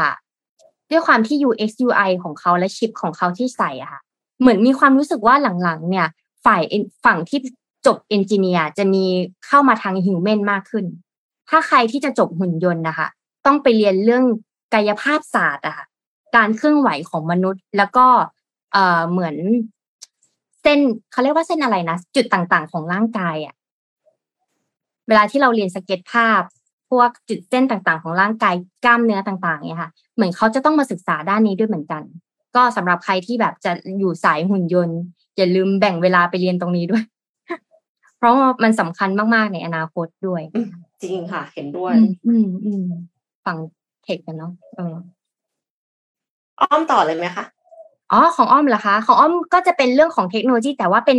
สินทรัพย์ในเรื่องของ NFT ค่ะ อ่า NFT คิดว่าในผู้ติดตามของเรา น่าจะรู้จักอยู่แล้ว แต่ว่าเดี๋ยวจะมาพูดอีกทีนึงว่า ในธุรกิจในอนาคตเนี่ย มันจะสามารถต่อยอดยังไงได้บ้างคะ จริงแล้ว NFT เนี่ยเขาชื่อว่า ชื่อเต็มๆของเขาคือ non fungible token คือสินทรัพย์ที่ไม่ซ้ำมีชิ้นเดียวในโลก แต่ถามว่ามีชิ้นเดียวในโลกไหน ในโลกของดิจิตอลค่ะอืมสมมติว่าอ้อมมีภาพโมนาลิซาอ้อมไปโมนาลิซาไปที่ลูฟที่ปารีสใช่ไหมแล้วก็ไปถ่ายรูปโมนาลิซามา เราก็คิดว่าอันนั้นเป็นของเราใช่ไหมแต่จริงๆแล้วอันนั้นไม่ใช่ของเรา ภาพโมนาลิซาคือหนึ่งเดียวและชิ้นเดียวที่ตั้งอยู่ตรงนั้น การที่อ้อมจะเป็นเจ้าของภาพโมนาลิซาตรงนั้นได้เนี่ยอ้อมอาจจะต้องใช้เงินเท่าไหร่อะภาพโมนาลิซาน่ะสมมติว่าแสนล้านล้านล้านล้านล้านบาท อ้อมถึงจะสามารถเป็นเจ้าของสินทรัพย์ชิ้นนั้นได้นะคะ แต่ในขณะเดียวกันถ้าสมมติว่าอ้อมเนี่ยในฐานะที่เป็น creator อ้อมมีผลงานวาดรูปขึ้นมา แล้วอ้อมเข้าไปอยู่ในแพลตฟอร์มหนึ่งที่เป็นในโลกของดิจิทัลไม่ว่าจะเป็น Bitkub Marketplace หรือไม่ว่าจะเป็นในฝั่งของ OpenSea อันนั้นน่ะของเราอะ จะมีแค่ชิ้นเดียวบนโลกดิจิทัลค่ะ แต่ถ้าในโลกของ physical เราสามารถปริ้นออกมาใส่เป็นเสื้อแล้วขายได้ไม่ติด แต่ในโลกของไม่ดิจิทัลไม่ผิดเราจะเหรอมีคะไม่ผิด ไม่ผิด แต่ถ้าในโลกของดิจิตอลอะมีแค่ชิ้นเดียว มีแค่ชิ้นเดียวเท่านั้นนะคะ แต่คนส่วนใหญ่อะณณปัจจุบันนี้นักลงทุนเขาเขาไม่ค่อยมีคนเอาเอาแบบนั้นมาปริ้นเป็นเสื้อขายกัน แต่ถ้ามองดีๆก็คือในพิพิธภัณฑ์ อย่างเช่นโมนาลิซาเนี่ย ข้างนอกก็จะมีพวกโปสเตอร์ขาย มีปิ้นใส่มีปิ้นเสื้อก็ก็ไม่ได้ผิดอะไร แต่ของจริงเขาอยู่บนนั้น คราวนี้เนี่ยแล้วมันจะช่วยเหลือไง มันช่วยเหลือในฝั่งของธุรกิจที่เป็นทางด้านครีเอทีฟค่ะ ต้องบอกก่อนว่าธุรกิจครีเอทีฟไม่ว่าจะเป็น content copywriter content writer นักนักคิดแต่งเพลง production คนวาดรูปอย่างเงี้ยค่ะ งานของเขาที่เขาผลิตออกมา มันใช้เวลาเยอะ มันใช้ energy มันใช้ passion เพราะเนี่ยการที่เขาทำสินค้าออกมาเนี่ย แล้วมันมีการ copy แล้วมันมีการขายขายขายไปอะ อีกในหนึ่งอะ มันก็ทำให้เขาเสียกำลังใจ และมันทำให้อุตสาหกรรมเนี้ยของมันเลยยิ่งถูกลง เหมือนกลายเป็นศิลปินไส้แห้งเนี้ยค่ะเพราะฉะนั้นเนี่ยในฝั่งของ NFT เนี่ยจะเป็นการช่วยเหลือ ทางครีเอเตอร์ให้กลับมามีบทบาทอีกครั้งหนึ่งและและของที่เขาทำเนี่ย เป็นชิ้นเดียวในโลกดิจิตอลแต่ถัดต่อมาเลยคือมันมีฝั่งตั้งแต่ภาพเมื่อกี้อาจใช้ภาพต่างๆ และขาย สมมุติว่าถ้าเป็นภาพโมนาลิซาหลักแสนล้านล้านอย่างเงี้ยค่ะ ถ้าอ้อมจะซื้อเนี่ยอ้อมต้องใช้เงินแสนล้านล้านล้านบาทในการซื้อ แต่ในโลกของดิจิทัลเราสามารถแตกพาได้ค่ะเหมือนหุ้นเลย เออ แสนละล้านบาทนั้นน่ะสามารถแบ่งออกมาเป็นล้านคนอืมและหนึ่งล้านคนสามารถจ่ายได้แค่หนึ่งแสนบาท รวมเงินกันซื้อเกาะได้ให้รวมเงินกันเข้าไปซื้อได้ อ่า และถ้าเราจะขายแต่ว่าเรามันเราเป็นโทเค็นไม่ใช่เงินบาทนะมันเป็นมันเป็นเงินของโทเค็นถ้าเราจะขายเราสามารถขายเป็นโทเค็นอันนั้นได้ ในเวลาที่เหมาะสมเมื่อตลาดมันขึ้น อืม อันที่สองเลยคือ เสียง อย่างล่าสุดที่อ้อมไปงาน Creative Talk ไงค่ะ ก็จะมีพี่ๆที่เป็นฝั่งของ NFT แต่ทำในเรื่องของเสียงค่ะ แต่งเสียงเสียงที่เป็น Sound Effect อะค่ะ สั้นๆอย่างเงี้ยแล้วเอาใส่กิมมิคทำภาพกราฟิกดีไซน์ขึ้นมา ก็สามารถขายได้เหมือนกัน มีชิ้นเดียวบนโลกของดิจิทัลได้เหมือนกันสำหรับใครที่เป็นนักแต่งเพลง หรือรู้สึกว่าการไปอยู่ในค่าย แล้วเพลงของเรากลายเป็นลิขสิทธิ์ของค่าย เราสามารถแต่งเพลงของเราเนี่ย แล้วอยู่บนแพลตฟอร์มของดิจิทัลได้เหมือนกัน อันนี้ก็คือทางออกสำหรับนักร้องในอนาคตและกับนักแต่งเพลงนะคะสามก็คืองานศิลปะ อย่างเช่นสมมุติว่าถ้าเราอยากจะมีรูปของเราบนออนไลน์ เราสามารถทำเป็นซีรีส์ออกมาได้ค่ะ เป็นแคตตาล็อก อย่างเมื่อกี้ที่เราจะเห็นรูปไปเลยก็คือจะมีรูปนักกีฬาคนหนึ่งและอยู่เหมือนการ์ดใช่ไหมคะเป็นคอลเลกชันอย่างเงี้ยค่ะ อันนี้เราก็สามารถทำได้เหมือนกัน เราสามารถที่จะเอาตัวละครของเราเปลี่ยนฉาก เปลี่ยนตัวละคร เปลี่ยนธีม เปลี่ยนสีสันอะ เก็บเป็นเก็บเป็นคอลเลกชันได้อ่าแล้วก็สามารถทำเป็นของสะสมได้นะคะ หรือแม้แต่ภาพถ่ายปกติแล้วภาพถ่ายของเราเนี่ย ถ้าเราอยากได้เงินเราต้องไปลงใน Pixabay หรือว่า Freepik ใช่ไหมคะ ภาพถ่ายต่างๆเนอะแล้วเราก็จะได้ลิขสิทธิ์จากการดาวน์โหลด ซึ่งจริง ๆ แล้วเนี่ยในงานเอเจนซี่งานโฆษณาหรือต่างๆ เนี้ยค่ะ การซื้อภาพเหล่านี้คือแพงมากนะคะ มันจะมีแบบลิขสิทธิ์รายเดือน รายปีแล้วก็ lifetime ส่วนรูปหนึ่งรูปเนี่ยที่เราจะทำโปสเตอร์อย่างเงี้ยค่ะ อาจจะต้องจ่ายประมาณสามสี่หมื่นด้วยซ้ำกับรูปชิ้นนั้นที่เป็นลิขสิทธิ์นะคะ ในการทำ artwork เหล่านี้ออกมาเพราะฉะนั้นเนี่ยภาพถ่ายอีกอันนึงเนี่ยก็สามารถที่จะเอาไปลงในเอ่อทำเป็นระบบ NFT ได้ แล้วก็ขายได้ด้วยเหมือนกัน และที่สำคัญคือมันมีชิ้นเดียวในโลกดิจิตอลนะคะ หรือแม้แต่เอ่อในฝั่งของ GameFi อ่า ฝั่งของ GameFi ก็คือทำเป็น strategy เกมออกมา สร้าง character ออกมา แล้วก็ให้คนมาเล่นอย่างที่อ้อมพูดตัวอย่างไปตั้งแต่ตอนต้นก็คือ เลือกเอาระหว่าง play to earn หรือ click to earn หรือในอนาคตเอาทั้ง play to earn และ click to earn เข้ามาด้วยกัน แล้วก็สร้าง ecosystem ขึ้นมา อันเนี้ยเราสามารถซื้อ item ได้ ถ้ายกตัวอย่างก็คือเหมือน Ragnarok อะค่ะ สมัยก่อนเราเปิดเซิร์ฟใช่ไหมคะ Ragnarok อ่า แต่ต่อไปอาจจะมี Ragnarok ในรูปแบบของ GameFi และคนทั่วโลกมาเล่นกัน เราใช้ปกติเราเติมเงินผ่าน True Money Wallet ใช่ไหมเราอะเอาเงินของเราเข้าไปอยู่ใน Exchange แล้วก็แปลงเงินออกมา แล้วก็ไปซื้อ item ในเกม แล้วก็เล่นเกมในนั้น เวลาที่เราเล่นเกมได้ ตัวละครของเราที่เราซื้อไปสามารถขายต่อได้ Play to earn ที่เราได้เล่นและเก็บโทเค็นไปเรื่อยๆ สามารถขายได้ เราสามารถและถ้าเกิดเราสามารถสร้างอวตารของเราได้ต่อเติมเองได้ แล้วก็สามารถขายตัวอวตารของเราได้เหมือนกัน อันนี้คือโลกของอนาคตนะคะหรือในขณะเดียวกันที่จับต้องได้ในตอนนี้คืออย่างเช่นหลุยวิกตอง อ่าหลุยวิกตองเนี้ยเขาจะมีแมปให้ลูกค้าที่เขาเหมือนจะทำเหมือนควิสให้ลูกค้าที่เป็นตัวจริงของเขาเนี่ยที่เป็นแฟนคลับของเขาเนี่ยทำแมปต่างๆ แล้วเกิดเก็บประมาณ 200 แมป เขาจะได้ NFT ตัวนี้ที่มีแค่ 20 ชิ้นบนโลกเท่านั้นให้เก็บไป แล้วเขาสามารถเอา NFT ตัวนี้เนี่ยไปใช้ได้ในโลกของ Metaverse หมายความว่าถ้าเราอยู่ในโลก Metaverse เราใส่ลุยวิกตองที่มีแค่ 20 ชิ้นบนโลกเท่านั้น limited edition ใช่ เราก็เลยจะรู้สึกว่าเรามี value แล้วเราสามารถขายได้ ครับ เออ ซึ่งตอนนี้ที่มันฮิตมาก ๆ ในวัยเด็กคือ Roblox เนี่ยแหละค่ะ เด็กในบ้านอ้อมนี่จ่ายเดือนหนึ่งสามสี่พันกับการซื้อไอเทม Roblox และมีระบบ Subscription ของ Amazon Prime ด้วยร้อยแปดสิบเก้าบาท แล้วก็เติมไปค่ะ ตอนนี้สามร้อยบาทในเซเว่นมีขายแล้วนะคะ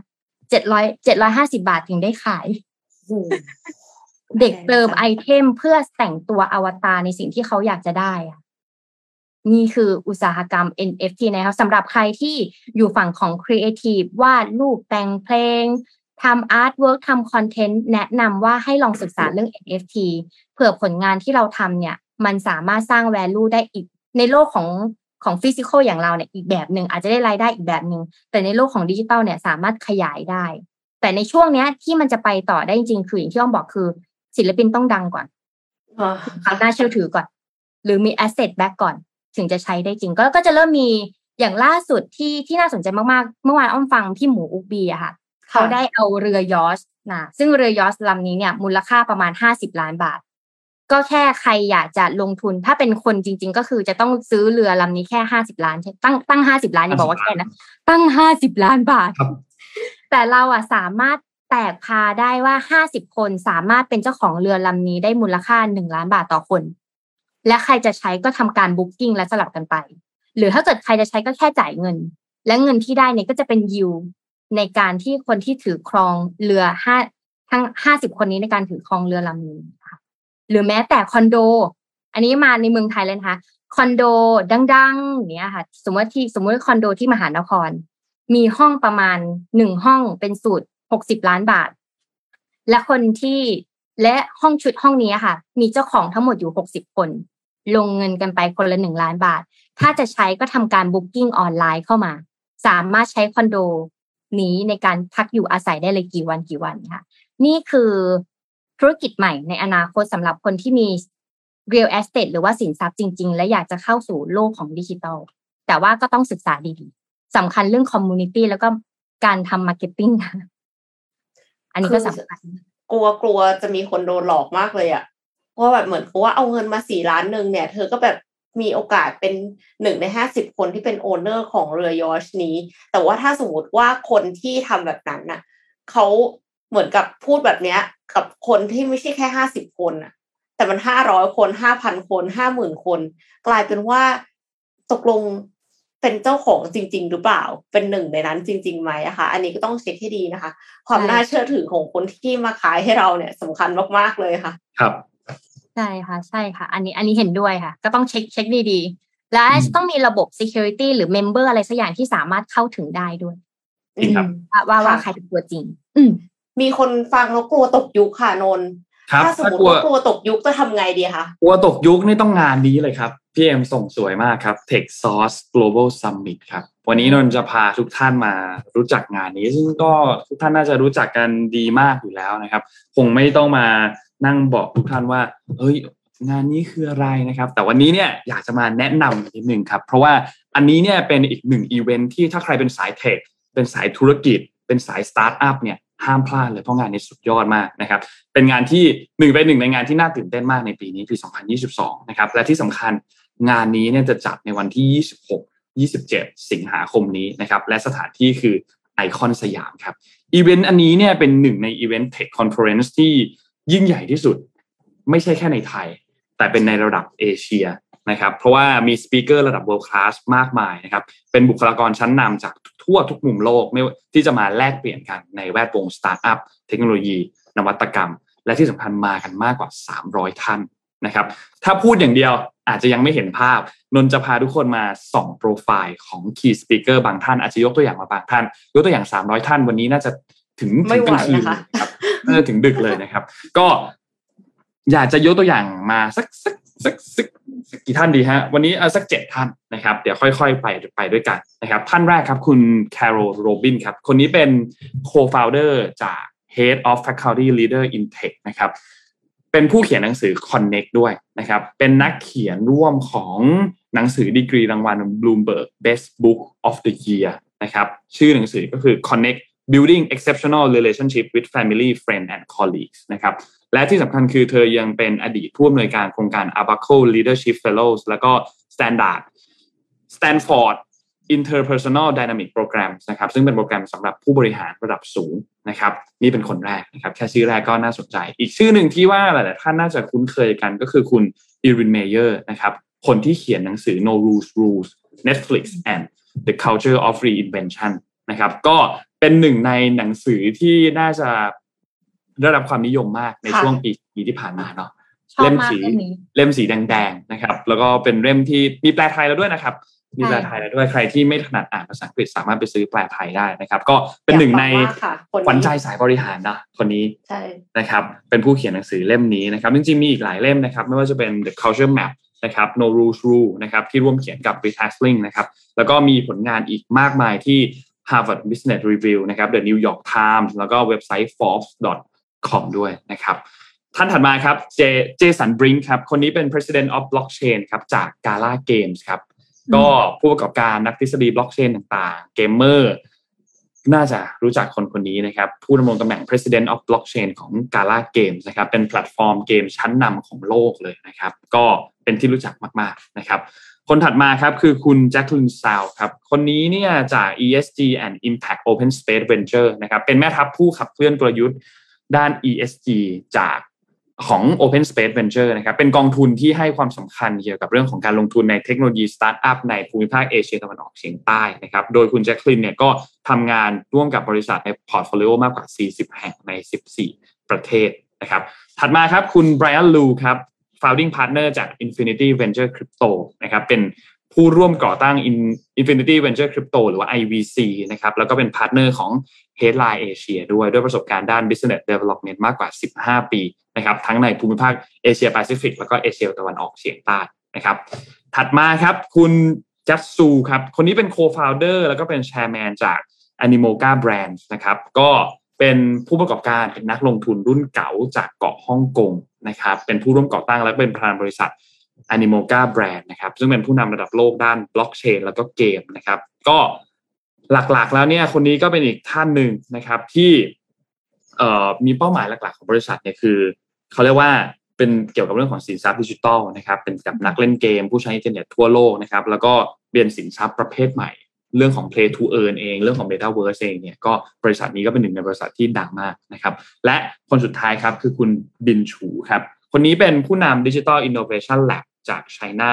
and APAC แล้วก็ Pfizer Inc.ด้วยนะครับ เป็นหัวหน้าของ Pfizer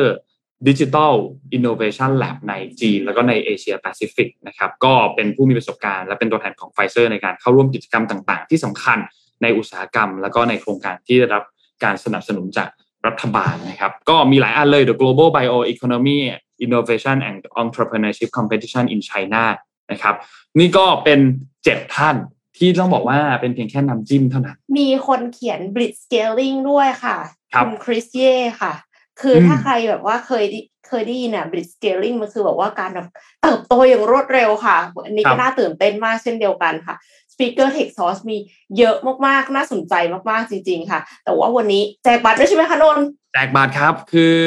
กดรอเลยต้องบอกว่างานนี้เนี่ย world class มาก มีเวทีมากกว่า10เวทีนะครับอืมและมีหัวข้อครอบคลุมเนี่ย หัวข้อใหญ่ ๆ ของเขาเนี่ยมากกว่า10หัวข้อนะครับ เพราะฉะนั้นวันนี้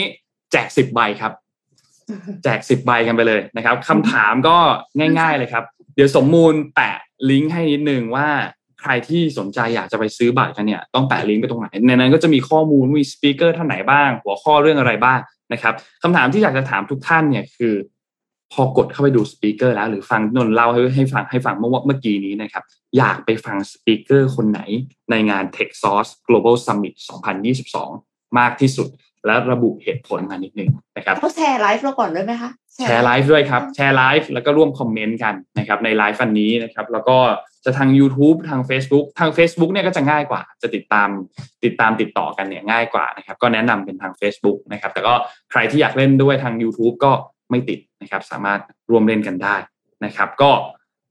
คอมเมนต์ไหนที่โดนใจทีมงานมากที่สุดนะครับ ก็รับไปเลยคอมเมนต์ละ1ใบนะครับจำนวน 10 รางวัล อย่าลืมว่าต้องคอมเมนต์กันระหว่างไลฟ์วันนี้เท่านั้นนะครับ ดูย้อนหลังเนี่ยไม่นับนะครับ รอบนี้ดูย้อนหลังไม่นับนะครับคำตัดสินของทีมงานถือเป็นอัน สิ้นสุดด้วย ซึ่งทีมงานคนนี้มีด้วยกันหนึ่งท่านก็คือสมมูลนะครับ สมมูลจะเป็นผู้ตัดสินทุกอย่างนะครับ แล้วก็เดี๋ยวทีมงานจะทักไปหาผู้ชนะทั้ง10ท่านในภายหลังนะครับ ก็ไม่อยากให้ทุกคนพลาดจริงๆครับ กับงานอีเวนต์ใหญ่ค่ะ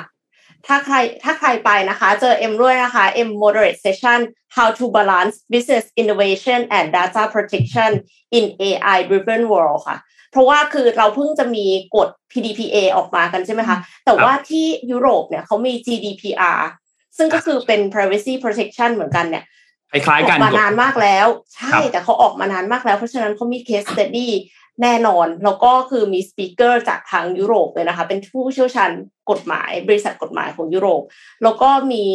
มีทาง The One ของ Central เนี่ยมาแชร์ case study ด้วย business case ที่เกี่ยวข้องกับการนำ Data ไปทำให้ประสบการณ์ของผู้บริโภคเนี่ยมัน personalize ตามความชอบของแต่ละคนได้อย่างไรค่ะ แล้วก็แล้วก็มี M นะคะ M moderate session นี้เพราะฉะนั้นถ้าใครไปนะคะ ก็เจอกันวันที่ 27 นะคะ เวลา4โมงเย็นที่เวที AI อันนี้โปรโมท session ตัวเองด้วยเลยนะคะครับอยากไปมากเลยครับ อยากไปมากอยากไปว่านี่พี่โทมัสบอกว่าขอบัตรให้ reporter ด้วยได้ไหมครับ ใช่ครับ ขอบัตรให้ reporter ด้วยได้ไหมฮะอยากไปมากโอเค ค่ะ ก็เขาตอบคำถามกันไปก่อนนะคะ เดี๋ยวเอ็มครับขอพาไปที่อีกข่าวหนึ่งค่ะ เป็นข่าวของเทคโนโลยีที่เป็นเกี่ยวกับเรื่องพลังงานค่ะ คือการนำคลื่นไฟฟ้าเนี่ย มาทำให้เป็นพลังงานคือขอโทษค่ะ คลื่นน้ำคลื่นทะเลอะค่ะ มาทำให้เป็นพลังงานไฟฟ้า ก่อนหน้านี้อะเอ็มเพิ่งอ่านข่าวสตาร์ทอัพในออสเตรเลียที่พัฒนาเครื่องสร้างกระแสไฟฟ้าจากคลื่นใต้ทะเล ที่ชื่อว่า Ocean Swirl ไป แต่ว่าล่าสุดค่ะ มีอีกอันหนึ่งแล้วดูซิมเ l ิลกว่ากันมากเลยค่ะนนท์กับอ้อม ครับสตาร์ทอัพจากไซปรัส ประเทศเกาะทางตอนใต้ของประของตุรกีนะคะเขาได้เปิดเผยไอเดียในการสร้างกระแสไฟฟ้าจากคลื่นทะเล หน้าตามันดูมินิมอลมากเลยค่ะ คือมันดูแบบเหมือนเหมือนโป๊ะอะวางอยู่บนคลื่นนะคะ แล้วก็แล้วมันก็เคลื่อนไหวไปตามคลื่นนะคะ เครื่องกำเนิดไฟฟ้า อันนี้เนี่ย ช่วยหมุนแกนแม่เหล็กสำหรับสร้างกระแสไฟฟ้าค่ะ หลักการทำงานคล้ายๆกับไดนาโม บริษัทเนี่ยเคลมว่ามีต้นทุนการผลิตสูงถูกกว่าก๊าซธรรมชาติ ถูกกว่าน้ำมัน บริษัทที่พัฒนาเนี่ยชื่อ C-Wave Energy Limited หรือว่า Swell ได้ทดลองแล้วก็วิจัยเทคโนโลยีที่จะนำคลื่นทะเลมาใช้ในรูปแบบคลื่นกลนมาหน่ามามากกว่า10ปีค่ะ โดยทดสอบตัวต้นแบบคือวิดีโอที่เห็นน่ะ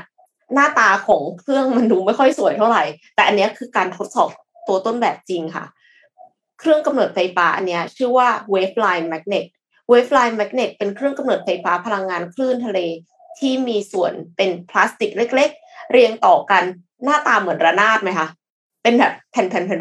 ๆๆๆๆมีกลไกอยู่กึ่งกลางแผ่นเหมือนเป็นกระดูกสันหลังอะค่ะ ลากยาว แล้วก็มี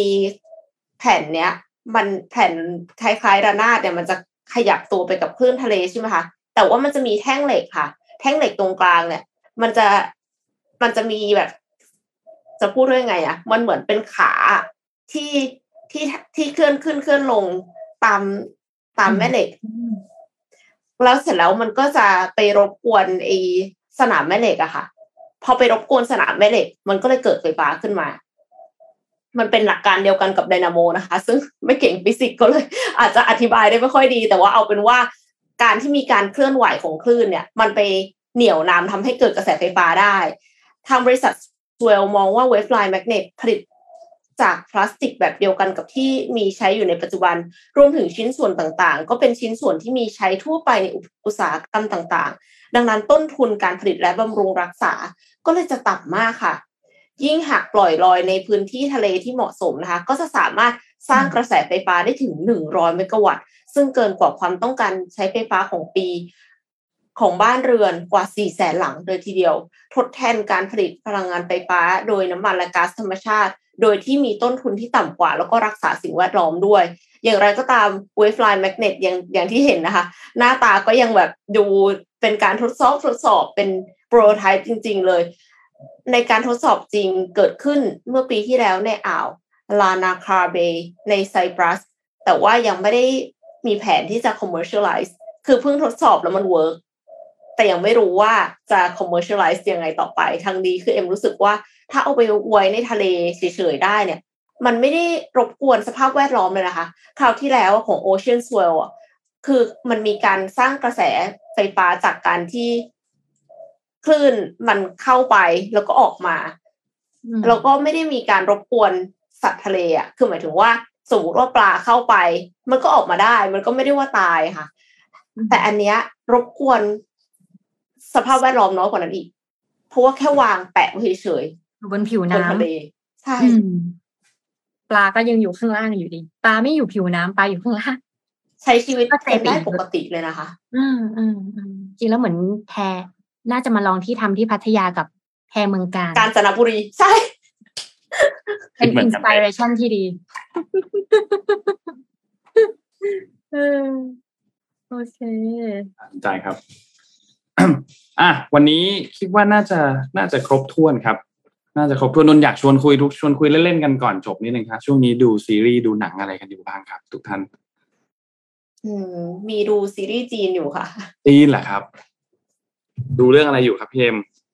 อะจริง ๆป่ะเอ่อมันเป็นเรื่องมันชื่อ Brilliant Class 8คือคือมันเป็นห้องเรียนห้องหนึ่งที่ที่เป็น major music ค่ะ คือคนแบบว่าเล่นดนตรีอะไรอย่างเงี้ย แล้วเสร็จแล้วก็มีซุปตาร์คนหนึ่งที่ตกอับ คือพระเอกอะเป็นซูเปอร์สตาร์เสร็จแล้วก็คือด้วยความที่อินดี้จัดๆอะไรเงี้ยก็เลยตกอับแล้วก็เลยต้องมาสอนหนังสือที่คลาสนี้ ก็เลยมีเรื่องราวต่างๆเกิดขึ้น แล้วนางเอกก็คือสอนในคลาสนี้เหมือนกันแต่สอนวิชาภาษาอังกฤษสนุกดีค่ะ อืมนนท์เนี่ยอ๋อกำลังอ๋อพี่อ้อมพี่อ้อมก่อนแล้วกันครับกำลังนึกอยู่แต่ของอ้อมเนี่ย ดูเรื่อง Water Mitty อืมเรื่องมิตตี้ทำไมคุณรู้สึกใช่คุ้นใช่มันจะเป็นเหมือนแบบ เป็นผู้ชายคนหนึ่งที่เขาอยู่ในอยู่ในนิตยสารไลฟ์แล้วก็ล้างฟิล์มอะค่ะ อ่าอ่าแล้วเขาเป็นหนังจินตนาเก่าการเก่าเหมือนกันหนังเก่าหนังเก่ากหลันับงไปเก่าเลยดูหนังเก่ากลับไปดูแล้วก็พอดีว่า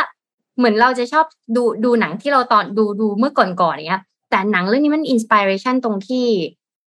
เหมือนผู้ชายคนนี้สมัยเด็กเขาเขา adventure มาก แต่การทำงานของเขาว่าทำให้เขาอยู่ในพื้นที่ เหมือนเดิมไม่ได้ไปไหนล้างแต่ฟิล์ม เพราะว่าฟิล์มที่เขาล้างเนี่ย จะต้องเป็นปกของ magazine Life เนี่ยค่ะแต่ว่า ต่อให้เขาอยู่ในพื้นที่ที่ไม่ได้ไปไหน แต่จินตนาการของเขามันล้ำเลิศมาก สู้กับฉลามลอยได้อะไรอย่างเงี้ยแล้วสุดท้ายแล้วเขาก็ไปตามหาเขาเรียกว่าตามหาคนที่เหมือน magazine เนี้ยค่ะเขาจะปิดแหละปิดทำการ และเล่มเนี้ยจะเป็นเล่มสุดท้าย แล้วเขากำลังหาแผ่นฟิล์มอันเนี้ย ที่ล้างเพื่อเอามาขึ้นปกนิตยสาร แล้วต้องไปตามหาphotographer คนถ่ายรูปที่ติสต์มาก เพราะว่าตระเวนถ่ายรูปรอบรอบโลกเลยติดต่อยาก มันเลยทำให้เขาต้องไป explore adventure ในที่ใหม่ๆเนี่ยค่ะ อันเนี้ยก็สนุกคือ inspire ดีอะของพี่นนท์นะคะ ของนนท์ตอนนี้นนท์กำลังจะดู Better Call Saul ครับ คือนนท์อะชอบซีรีส์นี้มาก Breaking Bad เอ่อ El Camino เกิดก่อนนะคือมันดีมาก Breaking Bad นี่ใช่ดียาดัมาบกอีกแล้วถ้าใครยังไม่เคยดู Breaking Bad นี่แนะนำว่า ไปดูเนี่ยคือไม่ผิดหวังแน่ๆนะครับ แล้วก็ El Camino เนี่ยต่อจาก Breaking Bad เลย แล้วตัว Better Call Saul เนี่ยมันจะเล่าเรื่องราวของตัวละครหนึ่งที่มาโผล่ใน Breaking Bad ด้วย เป็นตัวละครเป็นทนายนะครับ แต่มาเล่าเหมือนภูมิหลังของคนนั้น แล้วก็เนื้อเรื่องเนี่ยในซีซั่น ล่าสุดเนี่ยมันก็จะค่อยๆมาแบบขยับมามีเรื่องราวของ Breaking Bad เข้ามาด้วยอะไรประมาณเนี้ยนะครับแต่นนท์ยังดูไม่ถึงนนท์ยังดูถึงประมาณแบบซีซั่นสามซีซั่นสี่เท่านั้นเองตอนนี้ซีซั่นล่าสุดมันเป็นซีซั่นที่หกนะครับ แล้วก็เหมือนพี่เก่งพี่เก่งสิทธิพงศ์เนี่ยครับ ก็ป้ายยามาเหมือนกัน บอกว่าให้ไปดูให้จบ ให้ไปดูให้จบก็โอเค ได้เดี๋ยวกำลังจะไปดูนะครับ แล้วก็มีอีกอันหนึ่งที่ยังไม่ได้ดูเลยก็คือ The Sandman ใน Netflix เหมือนกัน เห็นเขาบอกว่าสนุก ก็รอรอรอที่จะดู The Sandman เหมือนกันนะครับ มีอะไรต่อคิวเยอะเลยครับการ์ตูนก็ต้องดูหลายเรื่อง Demon Slayer ก็บอลยายบะก็ต้องนี่ก็ยังไม่ได้ดูดูอีกนะคะนะครับ หนังในโรงมีเรื่องโนบก็ยังไม่ได้ไปดู คือโนบเนี่ยเป็นหนังเรื่องที่นนท์อยากดูมาก เพราะว่าชอบนะชอบผู้กำกับคนนี้ผู้กำกับคนนี้เขากำกับเรื่องเอ่อ Get Out กำกับเรื่อง Us ซึ่งเป็นเรื่องที่แบบ มันแฝง message อะไรหลายอย่างในเรื่องนั้น แต่มันจะหนังมันจะมีความแบบ thriller นิดนึงนะมันจะมันจะดูน่ากลัวน่ากลัวนิดนึงอะไรอย่างเงี้ยแต่สนุกมากนะครับ แล้วก็อ๋อมีไอ้นี่ด้วย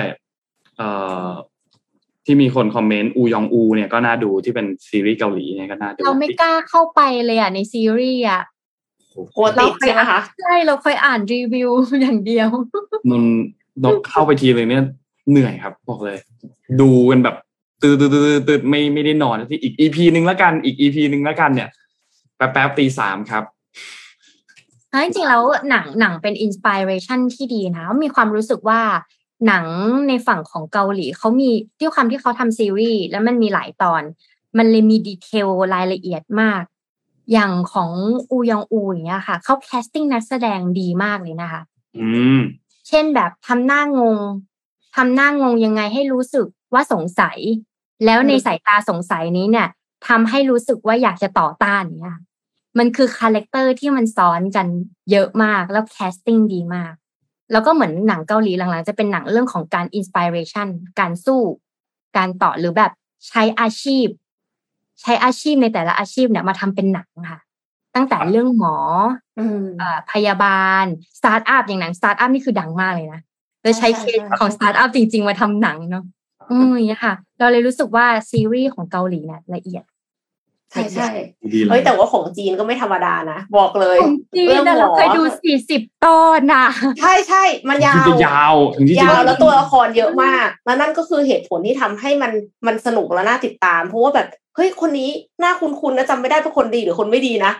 โผล่ออกมาใหม่ คือแล้วคือแบบเหมือนกับมันมีการคือถ้าทำธุรกิจอะก็จะแบบ ซับซ้อนมากคือออืมคือแต่ละคนอะสมมติว่าเป็นแค่พนักงานนะแต่ว่าเขาเล่าเรื่องไปถึงบอร์ดเลยอะก็ต้องมีการอืมล็อบบี้บอร์ดอะไรเงี้ยคือแบบอืมโอ้โห ยิ่งใหญ่มากค่ะ ครับ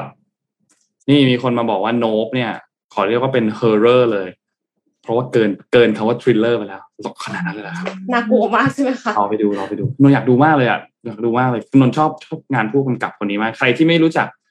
ผู้กำกับคนนี้ไม่เคยดูหนังเขานนท์แนะนำให้ไปดู นนชอบ Get Out นนชอบ Get Out ที่สุดและ Us Us ก็ชอบเหมือนกัน แต่ว่าดีทั้งสองเรื่องแนะนำไปดูทั้งสองเรื่องนี้เลยครับ